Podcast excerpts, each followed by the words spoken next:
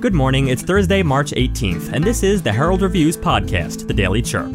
We're excited to bring you a closer look at one of our top stories, events in the community, local history, sports, and more. Today, legislators join groups promoting an effort to decide the future of the wall. But first, a quick message from our sponsor.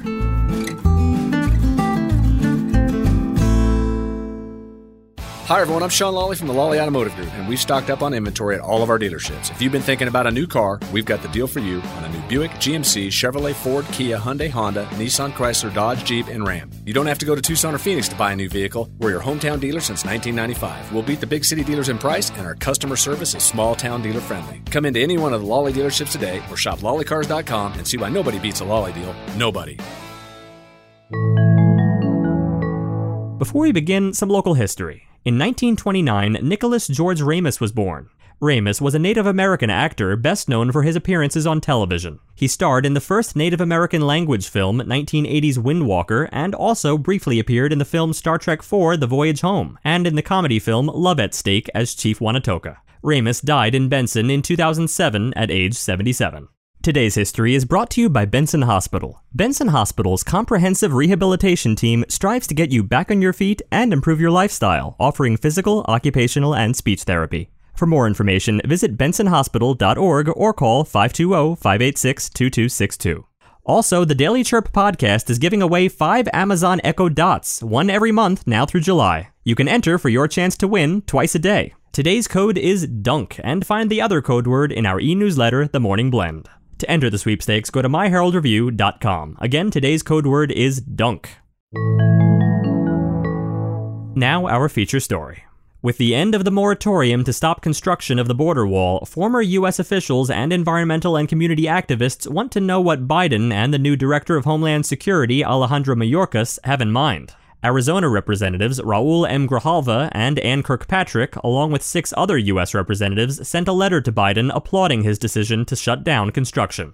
The letter stated, We urge you to meaningfully consult with border communities that have been impacted by the construction, including tribal members and stakeholders. We ask that the DHS develop a meaningful environmental mitigation plan for the borderlands with local stakeholders. They also asked Biden to cancel all construction contracts and not initiate any more construction activities. Instead, they request remaining funds be diverted to mitigate harms from the wall, like the destructive environmental damage and destruction of sacred sites. They point out the Trump administration had used executive privilege 29 times to waive 84 federal environmental, historical, and cultural laws and countless state and local laws.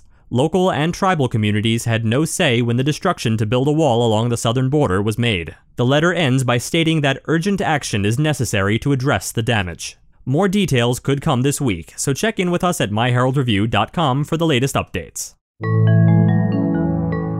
Before we continue, a quick message from our sponsors, Prestige Family Living. At Prestige Assisted Living at Sierra Vista, we aim to provide our residents ways to stay active and engaged through our Ageless Grace fitness and wellness programming. Join us every Friday at 10:30 a.m. for free online Ageless Grace classes. Visit notyourgrandmasnursing.home.com to sign up today.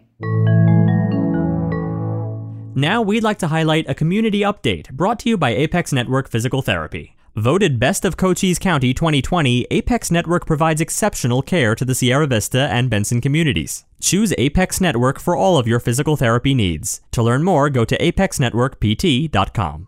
A small shopping center, long a fixture in the city's West End, is no more. Crews reduced the four spaces at Fry Boulevard and Fab Avenue, which once included a beloved barbershop and a bookstore, to rubble. The city of Sierra Vista purchased the property, referred to as the Little Red Shopping Center, and an adjacent vacant lot last fall for $230,000. City planners are hoping the area will be an extension of Sierra Vista's West End revitalization. Next, an upcoming event in our community that you should know about, brought to you by our sponsors, Sulphur Springs Valley Electric Cooperative. You are probably spending a lot more quality time at home these days, keeping you and your family safe. And that can present some opportunities that you usually don't experience, like maybe laughing together at a funny movie, or screaming together at a scary movie, pitching in to make a special dinner, or maybe you're keeping in touch with friends and relatives and other places on your devices. And it just so happens that many of the activities we're sharing with each other are made possible by electricity. At Sulphur Springs Valley Electric Cooperative, we know that you are depending on us both for fun and serious needs. And we want you to know that we're here for you day and night, sunshine or storm, easygoing times or trying times like now, making sure you're getting the power that you need every day to meet your needs. For over 85 years, through all kinds of tough times, we've been there for our members. And even though you may not see us, we're here for you now. Sulphur Springs Valley Electric Cooperative, owned by those we serve. This morning, head over to the Sierra Vista Farmers Market. It starts at 10 a.m., and if you can't make it today, don't worry. Stop by on any Thursday all year long. Vendors include Ruth's Garden, Sky Island Brand Meats, Thunder Mountain Ranch, Simmons Honey Ranchito, The Lettuce Man, and Estrada Citrus. See you there! Finally, today we're remembering the life of Leo Charles Sherping of Hereford. Leo was born on September 11, 1937, in Houghton Lake Heights, Michigan. Leo is a veteran of Vietnam and retired after a 30 year career in the Army. For six years, he was selected to serve in the White House Communications Agency, providing communications for the President and Vice President of the United States. After his military retirement, he spent six years with the Defense Information Systems Agency at Fort Huachuca. He was active in the local flying community as a private pilot and FAA certified A&P mechanic. Leo loved flying with the Young Eagles and giving his time to help foster interest in general aviation. As an officer in the EAA Chapter 776, he also served as the technical advisor to home built aircraft builders. Leo enjoyed spending time with his Friday lunch bunch talking about aviation. Leo accepted Jesus Christ as his Lord and Savior while in Vietnam and continued his growth in the body of Christ throughout his life. Leo's faith in God sustained and comforted him until the end. He will be greatly missed. Thank you for taking a moment with us today to remember and celebrate Leo's life.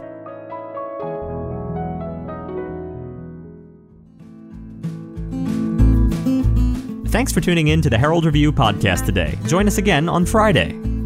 And remember, the Herald Review is here for you with local news you can trust. For more information on any of the stories you heard about today, visit us at myheraldreview.com. Right now, you can become a member starting at just $1.99 per week. Want to stay up to date on what's going on? Join Nabur, your trusted neighborhood community. We asked, you answered.